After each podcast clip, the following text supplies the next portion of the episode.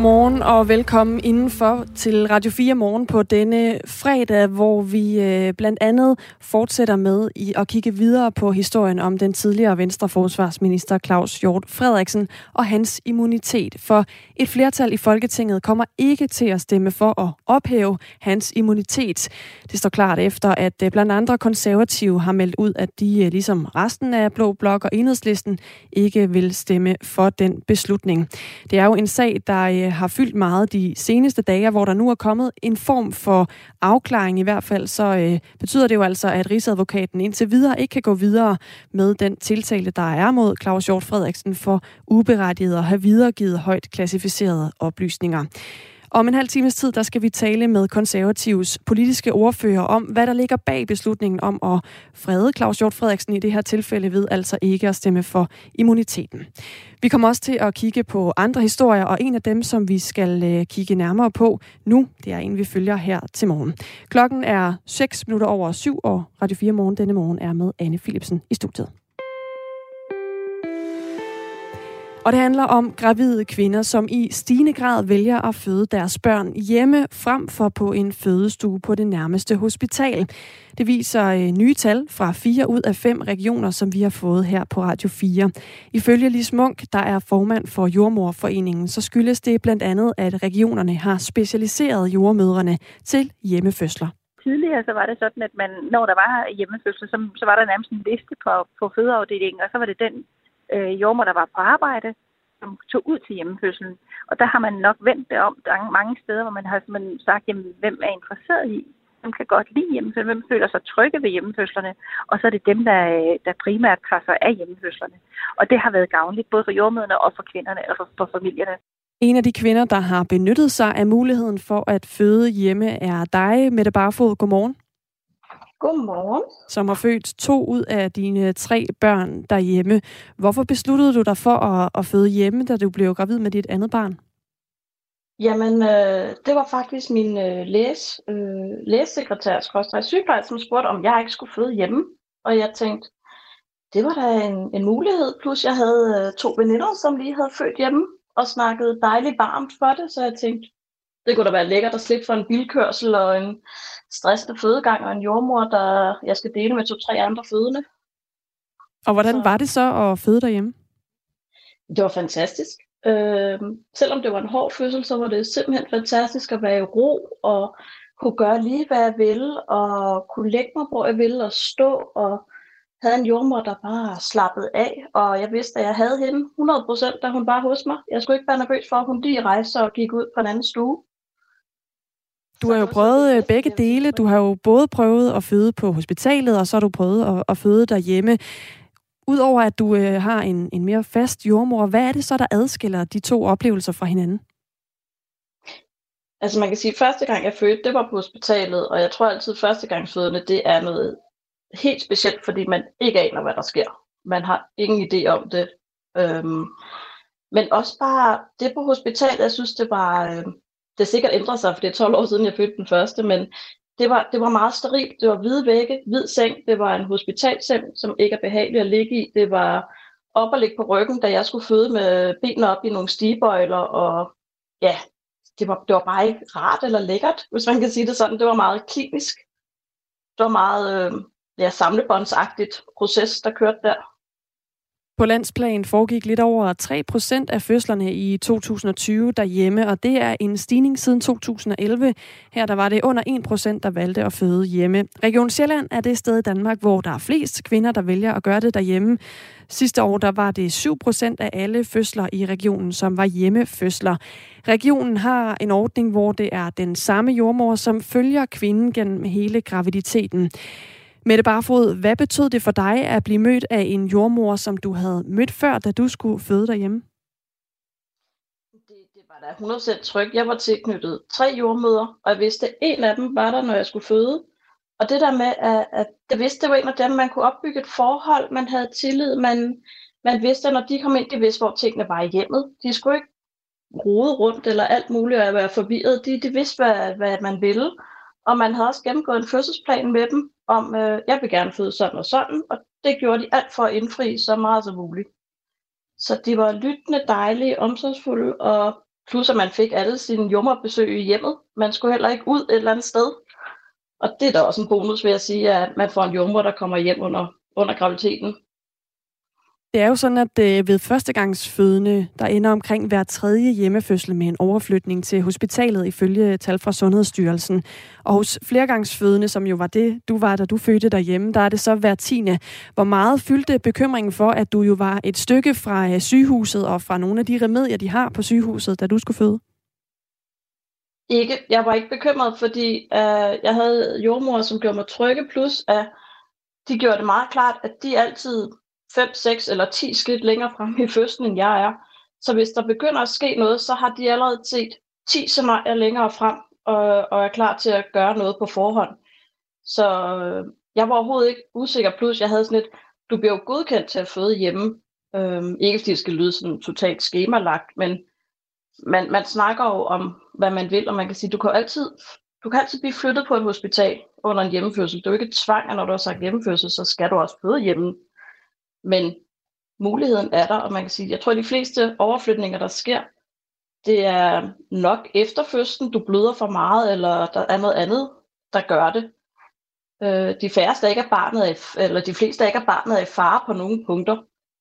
Øhm, fordi man kan sige, at, at fødsler er jo bund og grund en, som du føder hjemme eller på hospital.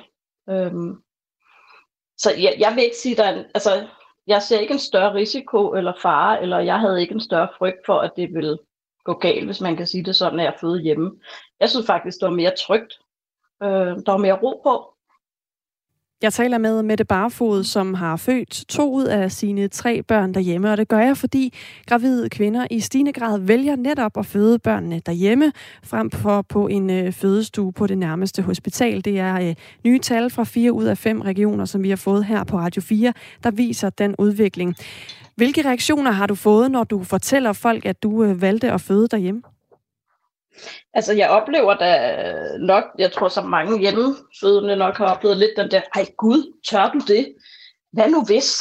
Øhm, og jeg tror, den der hvad nu hvis sætning, den skal rigtig meget manes til jorden, fordi der, der er ikke noget, altså jo, der kan ske alt muligt, som kan ske alle steder og alle mulige ting, men det er ikke farligt at føde hjemme på et hospital. Ikke hvis øh, tingene er, som de skal være, og din graviditet har været stille og rolig, og altså, igen, hvis alt er, som det er, så, så er det lige så trygt at føde hjem som hospital. Og på visse punkter sige, det er måske også mere trygt, fordi du bliver ikke stresset, og du skal ikke ind. Du har ikke ved, at der måske går i stå, fordi du stresser dig selv, og åh, når er det nu, og hvad nu hvis jeg føder bilen, eller åh, har vi nu det hele, og plus hjemme. Du kan have børnene med, hvis man har lyst. Det kan man ikke på et hospital. Nu siger du, du det her med... Du selv i hjemmet, hjemmet hvem, hvem der skal være der. Det bestemmer man. Det gør man ikke på hospitalet på samme måde. Mette Barfod, du siger det her med, at, øh, at det er, er lige så sikkert at føde, hvis alt er, som det skal være. Men der er jo netop også ved fødsler den her risiko for, at lige pludselig er noget ikke, som det skal være. Det kan jo gå hurtigt i de her sammenhænge. Så er der ikke også situationer, hvor det er en lidt farlig beslutning at træffe og vælge at, at føde hjemme? Nej, fordi du har jo et fagpersonale bag dig hele vejen. Du har jo både jordmor og, og potentielt en læge. Altså, du, du bliver jo godkendt til at føde hjemme. Du skal jo have en graviditet, som, som ligger inden for normalen. Øhm, er der noget, der indikerer, at det vil blive en kompliceret graviditet på forhånd, så får du jo ikke, skal man sige lov, der er jo ikke på den måde, men så bliver du anbefalet ikke at føde hjemme. Øhm, så man kan sige, at, at opfylder du, skal man sige, kravene for at kunne føde hjemme, så, så er det jo lige så trygt som alt andet, og lige så sikkert som alt andet. Tak fordi du ville fortælle om din oplevelse her med det barefod. Jo, mange tak. Mor til tre, som altså har født, øh, født to ud af, af tre børn, der er hjemme. Velkommen til dit sidste måltid. Det sidste måltid med Lærke Kløvedal. Jeg skal brændes, og så skal jeg ind i sådan en øh, nytårsraket. Find det sidste måltid som podcast og lyt med søndag kl. 10 her på Radio 4. Og så håber jeg, at dem, som holder af mig og har været med hele vejen til at bestille sig ind på rådspladsen, så fyrer det mig nytårsaften kl. 12. Radio 4 taler med Danmark. Vi skal se på en ny udvikling i sagen om foreningen Søstre mod vold og kontrol, som vi øh, afdækker her på Radio 4. For nu skal det undersøges nærmere, hvordan Søstre mod vold og kontrol indtil nu har hjulpet kvinder fri af vold og negativ social kontrol i Odense, særligt i bydelen Voldsmose. Det kræver byrådsmedlem for enhedslisten i Odense Byråd i Reza Javid. Han har derfor bedt forvaltningen om at uddybe, hvad foreningens arbejde består i. For eksempel når den i sin egen evaluering skriver, at den fra oktober sidste år til marts i år har understøttet 323 udsatte borgeres opgør med negativ social kontrol. Reza Javid siger sådan her til Radio 4.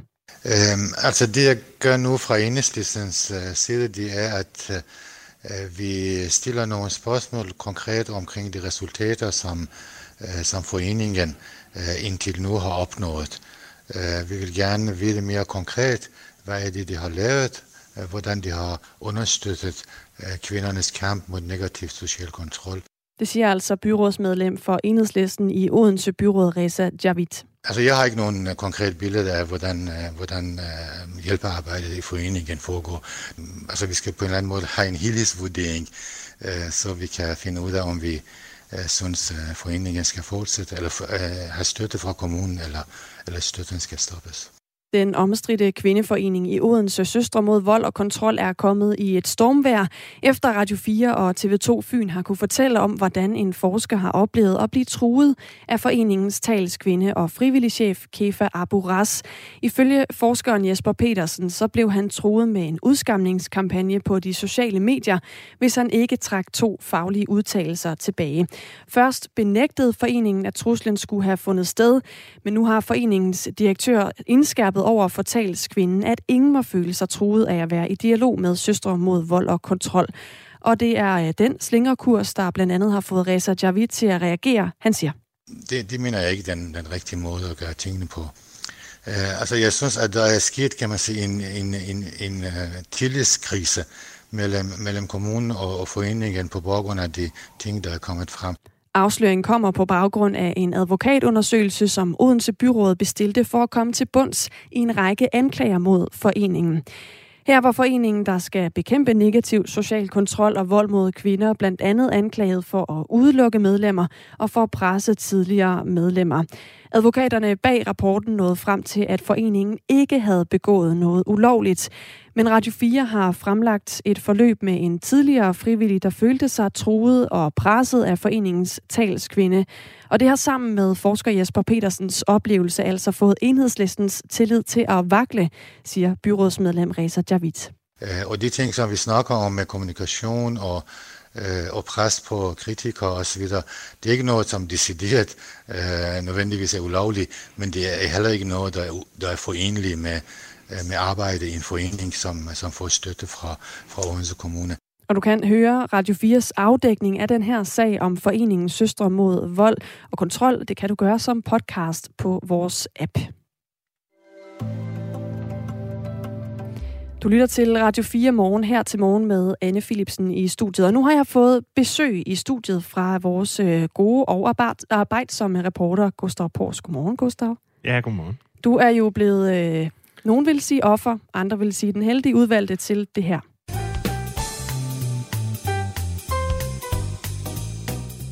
Det er fredag. Vi skal have en fødselsdagsquiz, som jo ikke kun er for dig, Gustav, men for alle, der lytter med, kan man sidde og gætte med ude bag højtalerne. Og det, der også er smart ved den her quiz, det er jo, at man får noget viden, man kan gå ud i dagen med. Så når man øh, skal ud og møde kollegerne, og øh, måske til fredagsbarn lige skal finde ud af, hvad skal vi snakke om, hvad skal vi smalltalk om, så kan man lige nævne, vidste du godt, sådan og sådan. Så jeg lister altså fem begivenheder op, øh, og du skal så rangere dem fra ældst til yngst.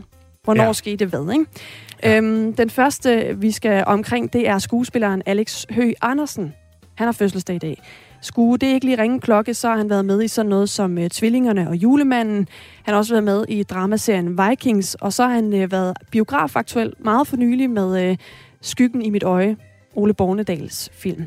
Ja. Så det er altså den første begivenhed, vi uh, kan tilføje her til uh, listen. Den anden, den lyder sådan her.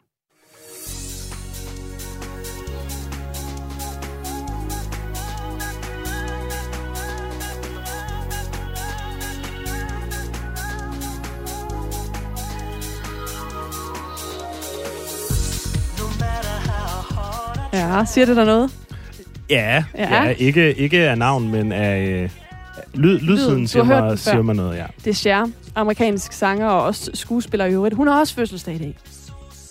Så øh, skal vi have lidt mere musik, og øh, det er så noget helt andet. Jeg tror lige, jeg starter med lige at skrue en lille smule ned, fordi ellers så øh, kan det godt blive meget hæftigt, det her.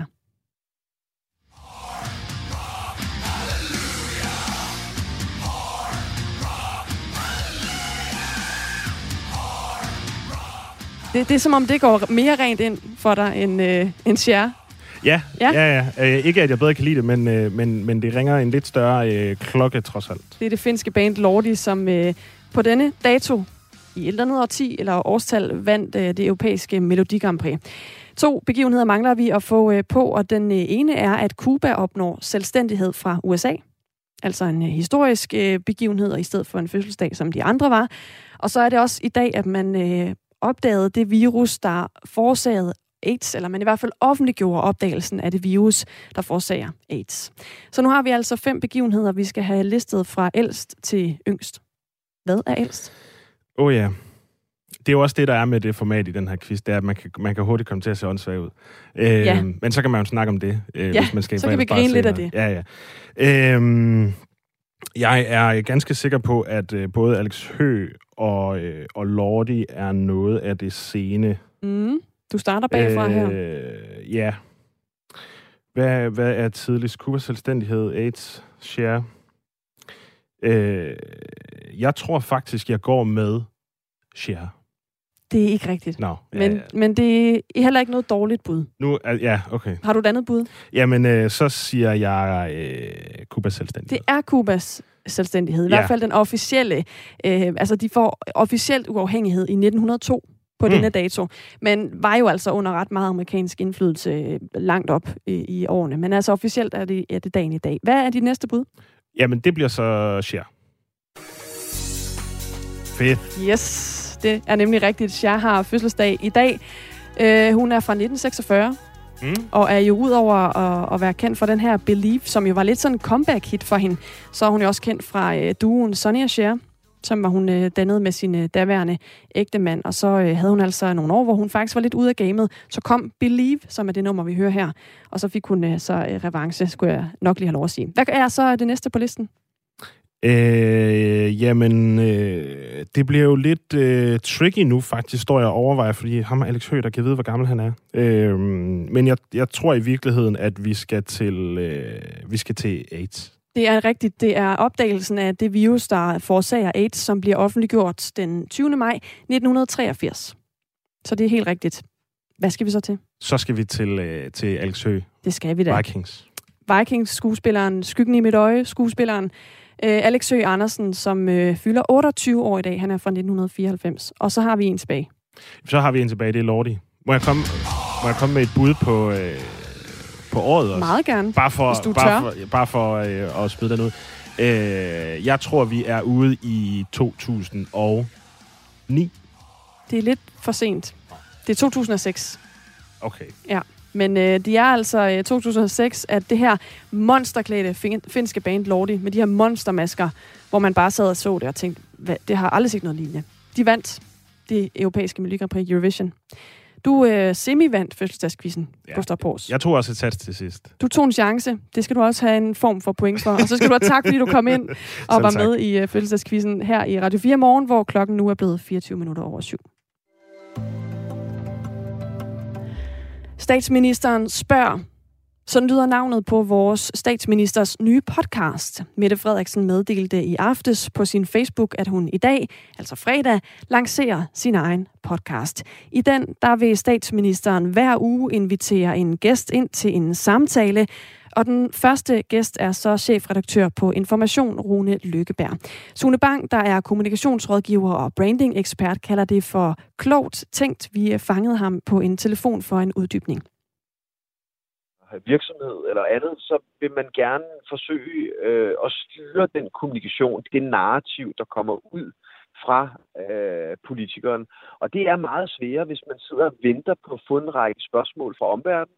Øh, det er jo en reaktion, det er reaktivt, hvor det her det er proaktivt, hvor hun kvæg og stille spørgsmål i virkeligheden, som hun fundet på at kalde det, øh, ved at, ved at hun stiller spørgsmål i stedet for at svare, jamen så får hun jo faktisk styret det, der bliver talt om, og det, der, øh, øh, det budskab, der bliver sendt afsted. Så rent strategisk er det her rigtig klogt tænkt og ligger lidt på linje med det, som Anders Fogh gjorde øh, Øh, i nullerne, hvor han begyndte at indføre øh, tirsdagspressemøder, og derved også få pressen til at møde op til den agenda, han havde, mere end bare at, at, at vente på, at journalisterne stiller spørgsmål. Så ja, det er strategisk set rigtig klogt tænkt.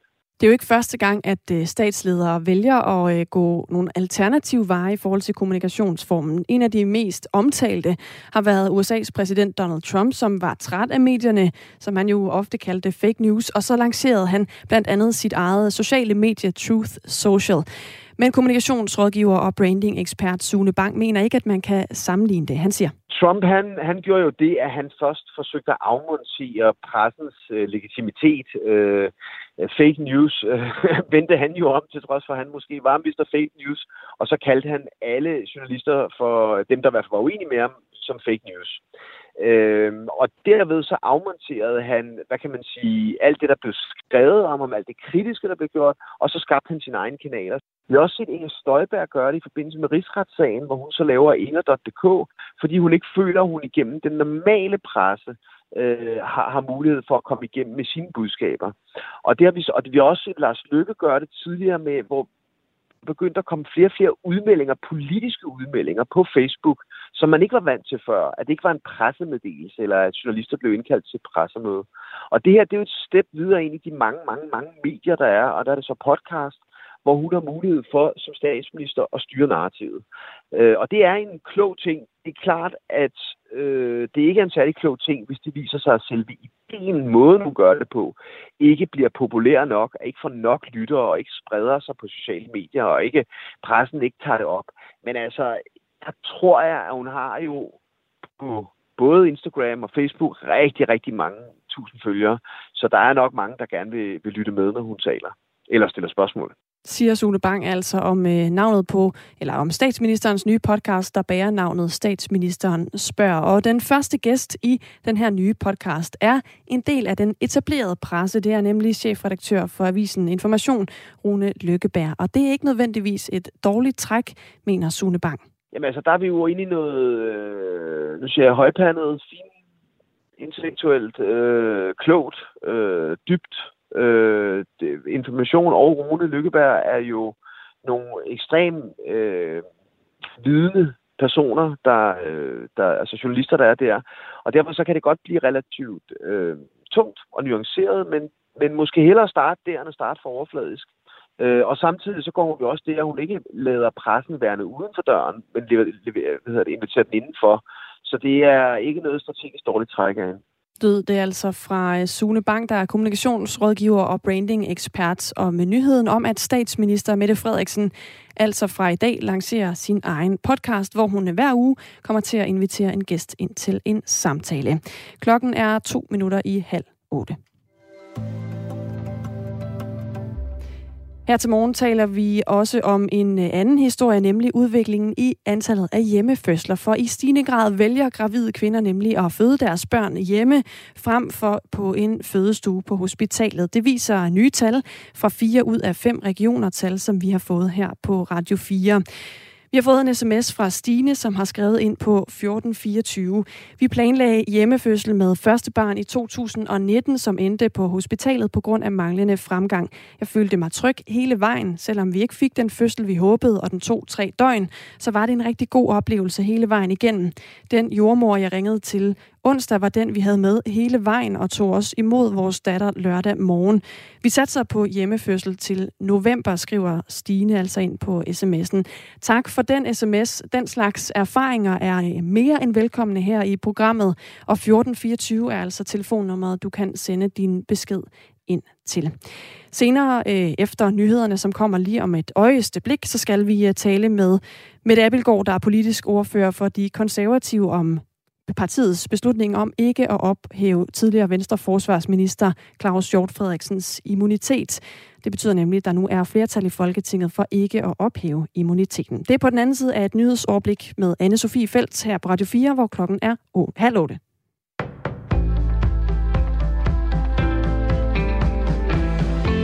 Henrettelser, tortur og overgreb på civile i Ukraine er øverst på dagsordenen, når udenrigsminister Jeppe Kofod i dag mødes med sine kolleger i Europarådet. Det sker efter menneskerettighedsorganisationen Human Rights Watch har udgivet en rapport, som beskriver massive overgreb på den ukrainske befolkning. Og blandt andet den rapport er grund til, at russiske angreb på civile er øverst på dagsordenen til mødet, det siger Jeppe Kofod. Det er jo forfærdelig dokumentation af den død og ødelæggelse, Rusland har trukket igennem Ukraine med deres ulovlige, øh, uprovokerede angrebskrig.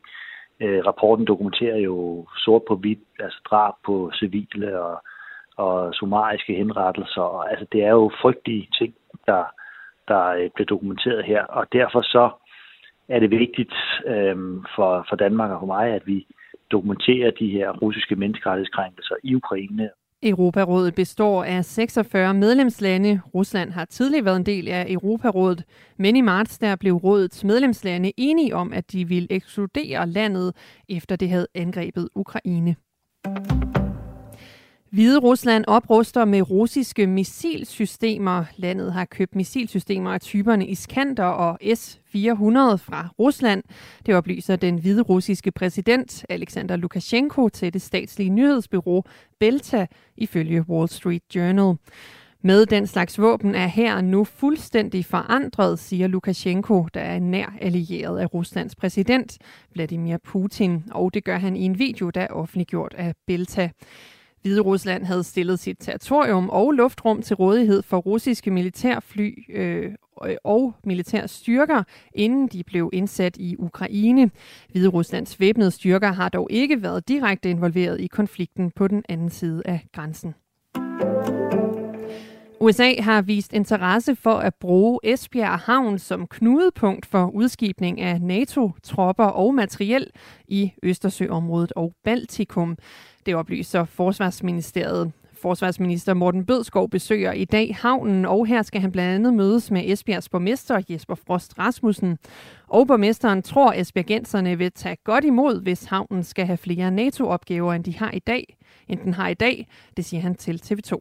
Det er klart, at, øh, at øh, det er jo, øh, der er jo fokus på NATO-aktiviteter i denne tid, øh, men øh, der var kun positive bemærkninger sidst, da NATO øh, havde den store øvelse her i starten af april, så det forventer jeg også, der vil være fremover. Og det er andet vigtigt møde i den vestjyske by inden for få dage.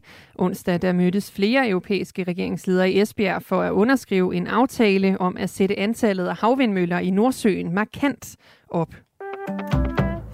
Statsminister Mette Frederiksen lover ærlig snak i den podcast, som hun lancerer i dag. Det skriver hun i et opslag på Facebook. Podcasten kommer til at hedde Statsministeren spørg, og den vil være bygget op om en ugenlig gæst.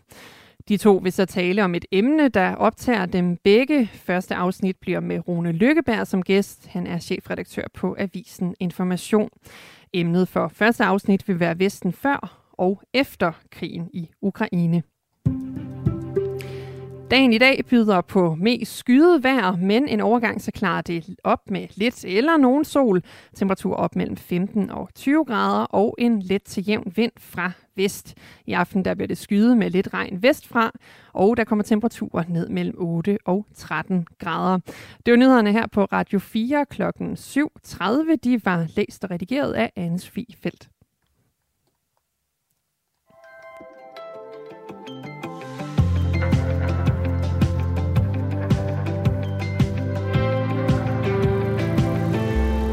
Godmorgen fra det andet studie her på Radio 4, hvor jeg, Anne Philipsen, står og er klar til at levere halvanden times Radio 4 morgen til dig endnu.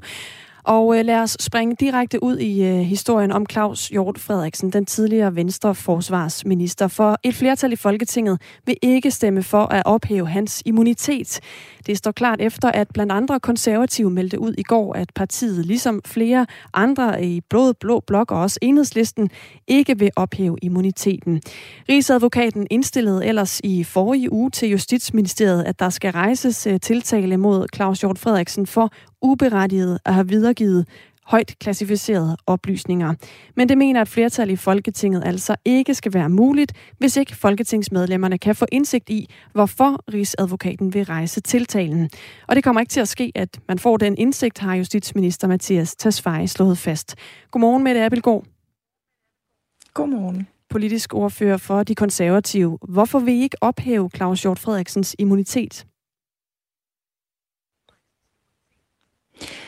Jamen, det har heller ikke været nogen nem beslutning. Øh, det skal vi være helt ærlige at sige, og det er faktisk også derfor, vi har tilladt os at bruge et par dage på at overveje, hvad der var det rigtige at gøre i den her sag, fordi der er bare nogle rigtig vigtige principper, som står op over for hinanden. På den ene side er der nogle grundlæggende principper omkring tillid til vores øh, rigsadvokat og anklagemyndigheden, og jo selvfølgelig øh, respekten for, at der er nogle statshemmeligheder, som ikke kan deles med mange mennesker.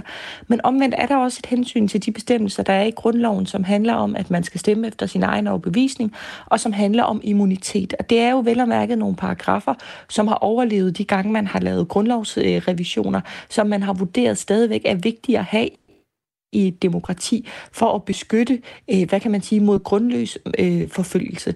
Og det er nogle øh, principper, som omvendt også er centrale for os. Så for at være helt ærlig, så var vores vurdering, at man kunne ikke træffe nogen sådan helt rigtig eller helt god beslutning i den her sag, for uanset hvilken side af linjen vi vil ende på, så vil der være væsentlige argumenter og hensyn, som talte for det modsatte synspunkt.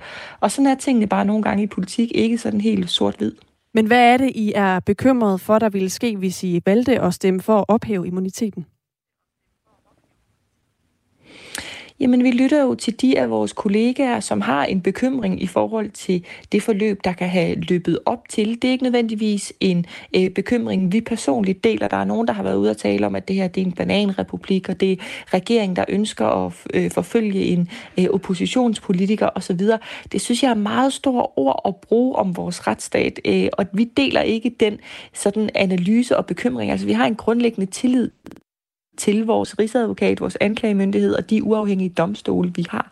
Men omvendt, hvis jeg skulle finde nogle sager, hvor principperne om immunitet var mere relevante, det kan jeg næsten ikke. Altså, de gange, hvor man har ophævet immunitet, der har det handlet om nogle ret åbenlyse sager, eksempelvis i forhold til øh, trafikulykker, øh, hastighedsforseelser osv., hvor det ikke rigtig har været til diskussion, at den her immunitet naturligvis skulle ophæves.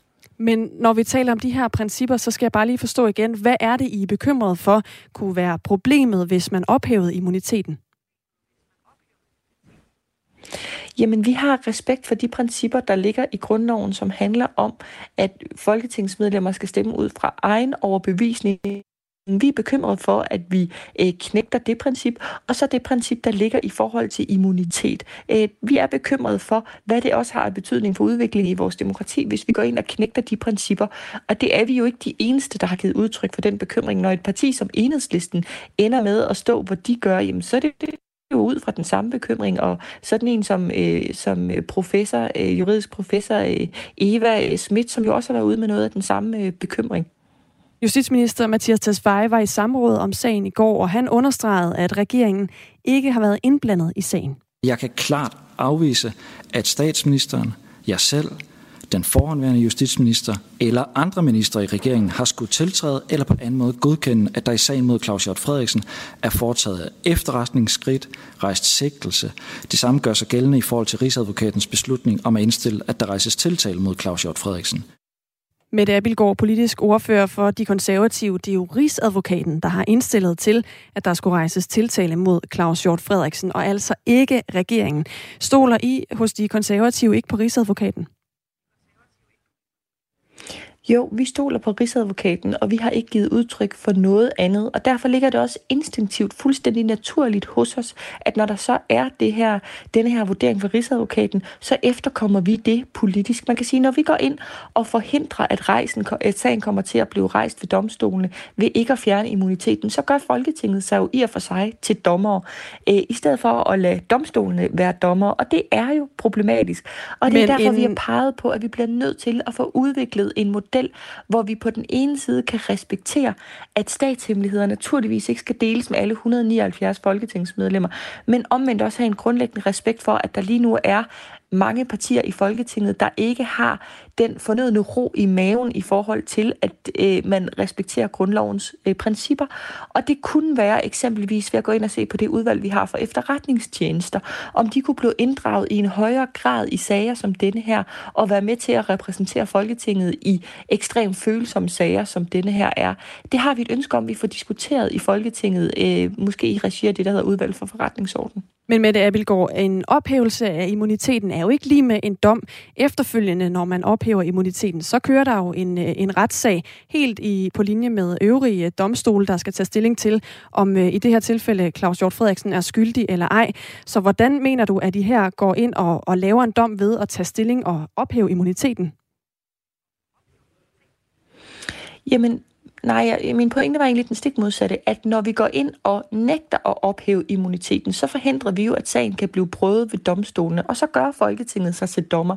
Og det mener vi ikke er hensigtsmæssigt. Og det er jo klart, det er jo et argument imod at øh, gå ind, øh, ikke at vil ophæve immuniteten. Øh, og, og det er jo også et hensyn, vi har vægtet i den her sag. Og det er derfor, at den her sag rummer så mange flere nuancer, end hvad nogle af de, der har sådan meget øh, firkantede holdninger i den her sag, giver plads til. Og det her er så principielt en diskussion om vores retsstat, om beskyttelsen af statshemmeligheder, men også respekten for folketingsmedlemmer og grundlovens bestemmelser. Og de hensyn bliver vi nødt til at prøve at balancere op imod hinanden. Og vi har jo også peget på, at det kan jo ikke være sådan, at Søren Pape han kunne vælge at gå ud i morgen og råbe de statshemmeligheder, han måtte kende ud over tagryggen i Viborg, fordi han kunne ikke blive retsforfulgt fordi det vil kræve, at de her statshemmeligheder blev delt med samtlige 179 folketingsmedlemmer. Så det kunne han gøre med fuldstændig øh, ro i maven. Han vil vide sig sikker på ikke at blive retsforfulgt. Det er jo også et problem. Og det giver ikke den fornødende beskyttelse, som er øh, principielt nødvendig i forhold til beskyttelse af særligt klassificerede oplysninger. Så derfor insisterer vi på, at der bliver sat det her arbejde i gang i Folketinget, som netop kan se på, hvordan vi håndterer den her type sager fremadrettet. Justitsminister Mathias Tesfaye har slået fast, at han ikke vil dele anklageskriftet med hele Folketinget. Han sagde sådan her i går på samråd om sagen. Hvis jeg lægger de oplysninger frem, så kan jeg godt tælle 90. Og derfor har jeg det valg nu. Vil jeg i strid med den anbefaling, jeg får fra de myndigheder, der har ansvar for vores ansamme sikkerhed, lægge de oplysninger frem? Er det så vigtigt, at der rejses tiltale i den her sag? Og til det er mit svar nej. Og jeg håber, at alle, der vil sidde i min stol, vil træffe den samme beslutning. Mette Abelgaard, politisk ordfører for de konservative. Giver det god mening set fra et sikkerhedsmæssigt perspektiv, at ministeren i det her tilfælde ikke kan dele de hemmelige oplysninger med hele Folketinget? Det giver helt sikkert god mening, og jeg er ikke uenig i det, justitsministeren siger her. Jeg synes faktisk, det er en meget savlig tilgang til tingene, at naturligvis er der oplysninger, som ikke kan tilgå så bred en kreds af mennesker. Og jeg har siddet på Christiansborg i syv år. Jeg har stor respekt for mine politiske kollegaer, men med al ære og respekt, så har jeg også oplevet, hvordan aftaleudkast er blevet lækket, før at blækket i øh, printeren er tørt, øh, eller blækket på papiret fra printeren er tørt. Øh, og derfor synes jeg, det er en, en, en overvejelse værd, hvordan vi får indrettet et setup, der balancerer de forskellige hensyn øh, fremadrettet. Fordi jeg er enig i, at man kun ikke lægge alle oplysninger frem for alle 179 folketingsmedlemmer. Men justitsministeren øh, siger jo så også, at lederne af de forskellige folketingsgrupper har haft mulighed for at få en fortrolig orientering, og det burde være nok for folketingsmedlemmerne, lyder det. Folketingsgruppernes ledere, det kan være parlamentariske ledere eller partiformand, har haft mulighed for at sidde til et møde med chefen for PET, med rigsadvokaten og med mig, og spørge ind til og få indsigt i, hvad den her sag handler om. Jeg er med på, at de oplysninger er underlagt tavshedspligt, men det giver trods alt alle ledere mulighed for at stille sig op i sin folketingsgruppe og lægge hånden på hjertet og sige, venner, jeg kan ikke fortælle jer, hvad sagen handler om, men jeg kan garantere jer, det her er ikke et spørgsmål om, at regeringen har misbrugt øh, sin magt og laver en politisk forfølgelse af en oppositionspolitiker. For de konservative har det jo netop fyldt, at øh, Folketinget ikke kender tiltalen i sagen her. Men hvad skulle øh, regeringen egentlig ellers have gjort, som kunne have øh, ændret sagen for jer, med det Abelgaard? Jeg er ikke sikker på, at regeringen har de instrumenter til rådighed i dag, som vil være mest hensigtsmæssigt at bruge i sådan en sag her, hvis man skulle starte den forfra, eller hvis man skulle øh, køre den øh, i årene fremover. Og det er jo derfor, vi beder om, at vi får en diskussion om det fremadrettet. Øh, det er jo rigtigt, at partilederne fik mulighed for at komme over. Jeg er glad for, at min partiformand valgte det. Øh, jeg kan måske undre mig lidt over, at partiformanden for det parti, hvor et folketingsmedlem er anklaget for at Rigsadvokaten ønskede at rejse tiltale for at have lækket klassificerede øh, oplysninger, øh, at man ikke der ønsker at det få en anden sag. i, hvad det er, der er tale nu om. Nu taler vi om konservativ her. Men jeg er glad for, at min partiformand tog imod øh, tilbuddet. Men det ændrer jo ikke på, at når han så kommer tilbage til os i vores folketingsgruppe, så er der jo mange ting, man har lyst til at spørge om, som man har øh, bekymringer i forhold til, som man kan have undren i forhold til. Og man kunne jo også høre i går på samrådet, Mathias Tesfaye, han kan jo hverken bekræfte noget eller afkræfte noget. For når han går ind og gør det, så går han ind og giver antydninger af, hvad der ligger i den her tiltale. Og det er der af sikkerhedshensyn et ønske om at undgå. Og det er jo det, der er det store dilemma i den her sag. Vi har fået et spørgsmål fra en lytter, der hedder Preben Salomonsen. Han skriver, er den konsekvens ønskelig, at folketingsmedlemmer, der sidder i udvalg med tavshedspligt som det udenrigspolitiske nævn og udvalget vedrørende efterretningstjenesternes arbejde, nu kan videregive fortrolige oplysninger og kun påregne at blive retsforfulgt, hvis de fortrolige oplysninger deles med alle de øvrige folketingsmedlemmer. Med Abelgaard, det er jo det, du har været inde på et par gange nu, at der skal findes en løsning på. Men når I går ud her og ikke vil ophæve Claus Hjort Frederiksens immunitet, er I så ikke med til netop at danne præcedens for, at det her, det kan lade sig gøre? Vi har ligesom måttet anerkende, at der findes ikke noget rigtigt eller perfekt valg, fordi det, øh, lytteren her skitserer, er jo fuldstændig korrekt. Og det er jo det, vi for alt i verden skal undgå fremadrettet, at der bliver carte blanche til medlemmerne fra Udenrigspolitisk Nævn eller andre af de øh, sådan, øh, fortrolighedsbelagte udvalg til at gå ud og, og tale over sig. Øh, men vi bliver nødt til at navigere i det setup, vi har i dag, og i det regelsæt, vi har i dag, og den grundlovsbestemmelse, der ligger i dag i forhold forhold til øh, hensynet til immunitet og selv øh, hensynet til øh, at stemme efter egen overbevisning. Det er de rammer, vi har i dag. Så kan man diskutere, skulle man have set risikoen for, at sådan en potentiel sag her kunne komme, øh, før den kom? Ja, det, det ville have været ideelt, øh, men jeg tror ikke, at der var ret mange af os, der havde, forest- øh, der havde fantasi til at forestille os, at vi ville stå i den her situation. Vi får øh, nogle sms'er ind på den her øh, sag med det Abelgaard, og øh, der er nogen, der også langer ud efter dit parti. Der er en lytter, der skriver, færdig med de konservative efter denne forfærdelige kovending. Og der er også en anden lytter, der skriver, jeg er stor tilhænger, tilhænger af retsstaten, og konservativs handling var dråben, der får min stemme fra netop konservativ til venstre, for midten eller til moderaterne. Hvad siger du til, at øh, jeres håndtering og beslutning i den her sag får øh, nogle vælgere på sms'en til at reagere sådan med det, Abelgaard? Jamen, som jeg hører de to, øh, der har skrevet ind, så taler de jo faktisk for hver deres ting og trækker tingene i hver deres retning. Og det er jo et meget godt billede på, at der ikke findes nogen øh, perfekt beslutning i denne her sag, for der vil være væsentlige hensyn, væsentlige indvendinger at kunne komme med, uanset hvilken beslutning man ender på. Der er nogen, der har haft meget travlt med at se på processen i øh, denne her beslutning, der er blevet truffet.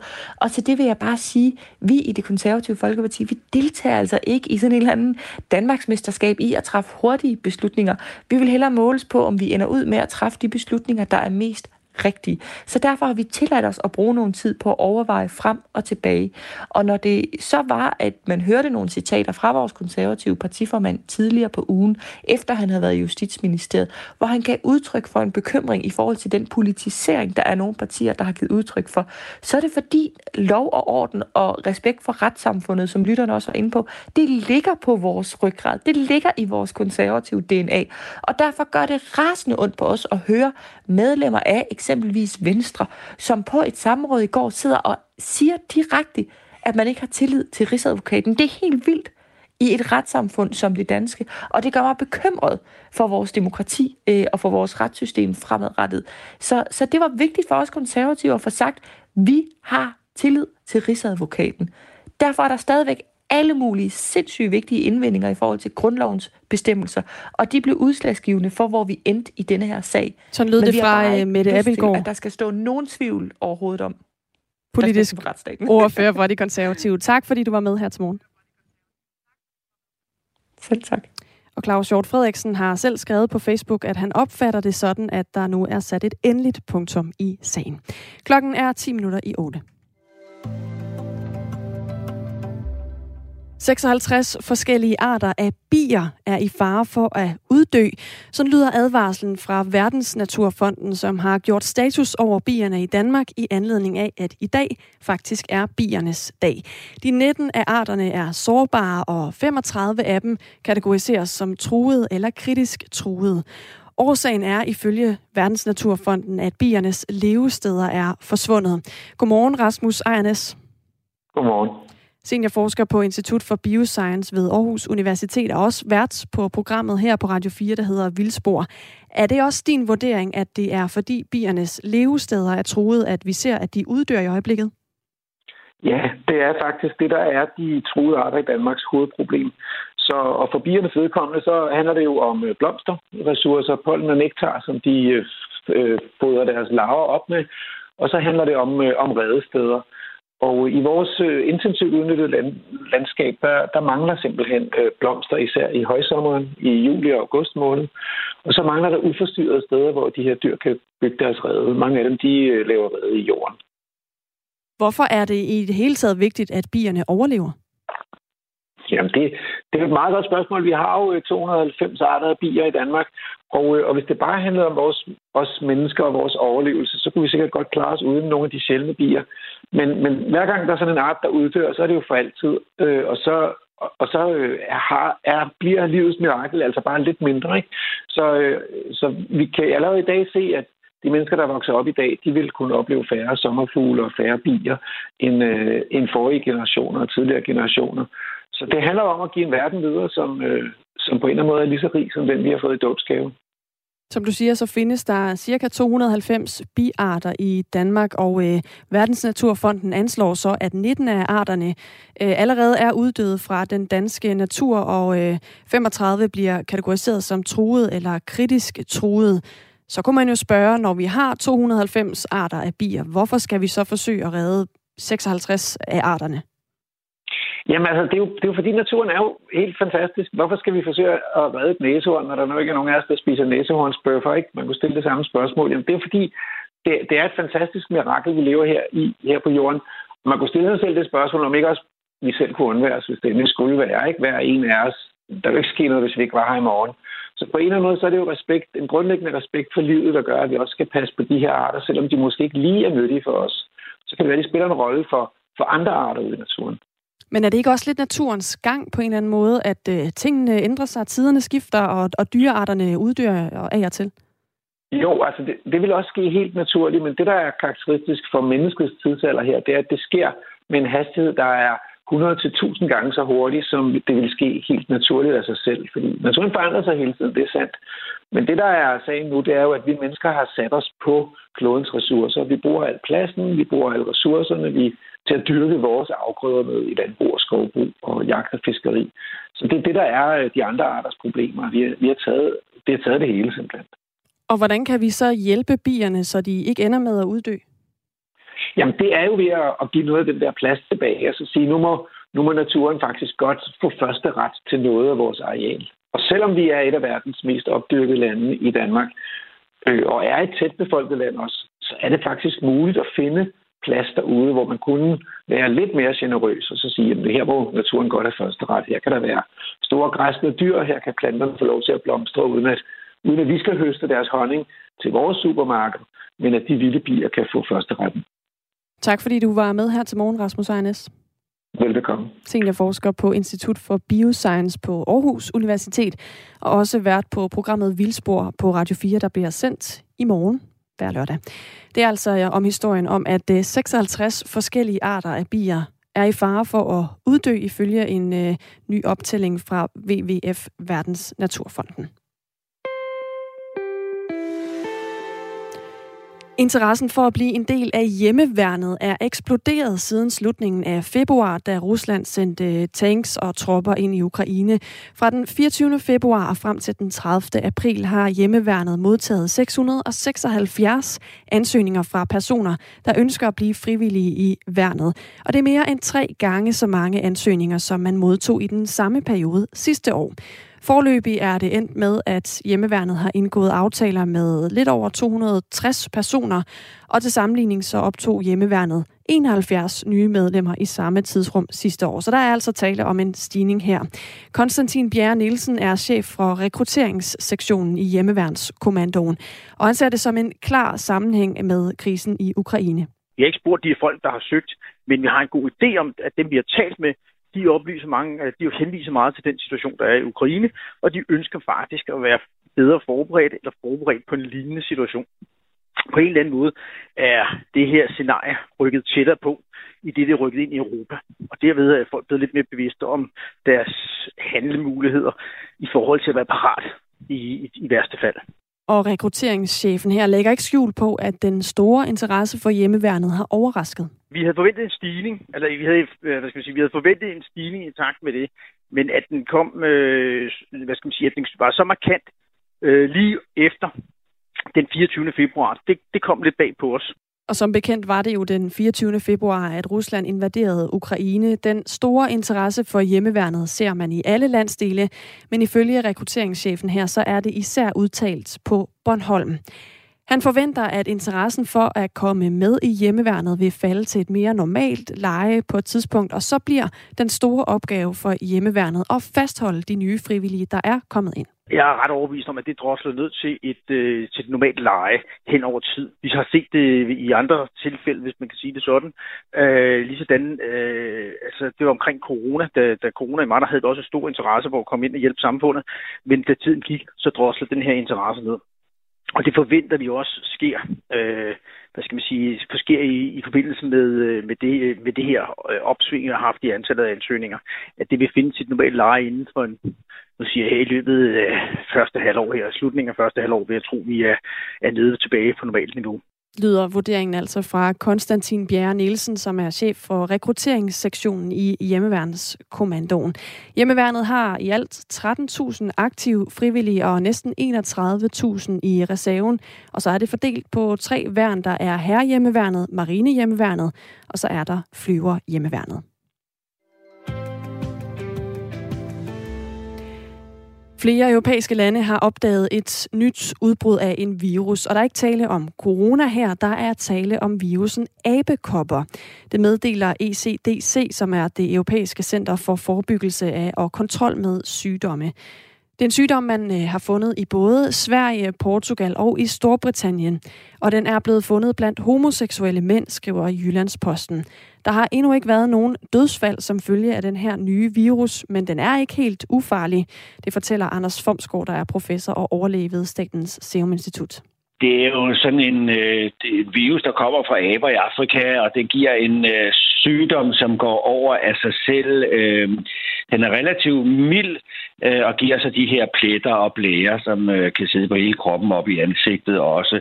Øh, det, men den er så potentielt dødelig og, og har, altså, så vidt vi ved, en dødelighed omkring 1%, 1-3%. Øh, men øh, det ser ud som om, at dem, der har haft det, de 23 personer indtil nu, øh, har haft et relativt mildt forløb. Der er ikke set nogen tilfælde af abekopper i Danmark på nuværende tidspunkt. De britiske sundhedsmyndigheder UKHSA siger i en pressemeddelelse, at man i særdeleshed opfordrer mænd, der er homoseksuelle og biseksuelle til at være opmærksomme på usædvanlige udslæt. Og ifølge Anders Fomskro fra Statens Serum Institut, så er det en ret mærkværdig måde, som den her virus spreder sig på lige nu. Ja, det er, det er også meget usædvanligt. Altså, det er for det første usædvanligt at se det her uden for Afrika, øh, hvor det bor i dyr, måske rotter dernede, men altså, det er usædvanligt at se det i flere lande, fire lande, og plus USA og Kanada i øvrigt, øh, på samme tid. Det er også usædvanligt, så der må være en anden kobling, det skal man nok finde ud af. Øh, men det er også øh, nyt, at det er set øh, blandt mænd, der har sex med mænd. Og det er jo lidt sådan øh, foruroligende i de her... Øh, vi går jo lige ind i en pride-tid, så øh, hvis det har noget med det at gøre, øh, så, så kunne man forestille sig, at det kunne sprede sig på den måde i hvert fald. Det var Anders Fomsgaard, professor og overlæge på Statens Serum Institut, der øh, havde været med til at fortælle om den her historie om en ny ud, et nyt udbrud af virusen abekopper, som man altså ser rundt omkring i Europa i øjeblikket. På den anden side af nyhederne klokken 8, så skal vi øh, tale videre om historien om gravide kvinder, som i stigende grad vælger at føde deres børn derhjemme, frem for at gøre det på en fødestue på det nærmeste hospital. Det er nye tal fra regionerne, som vi har fået her på Radio 4, der viser netop den udvikling. Vi kommer til at tale med formanden for Dansk Selskab for Obstetrik og Gynækologi, som øh, kan fortælle lidt om, hvad for nogle øh, konsekvenser der kan være ved at vælge at føde hjemme og vælge at føde på hospitalet. Hvilke risici er der og hvad er fordelene? Det skal vi altså høre om på den anden side af et nyhedsoverblik, hvor vi også skal øh, vende tilbage til historien om AGF, fodboldklubben, som får en noget anderledes oplevelse, når de spiller i morgen. Der bliver nemlig boykottet stemningen på stadion. Hvad det handler om, kan du høre 20 minutter over 8, men først et nyhedsoverblik her på Radio 4, for klokken er 8.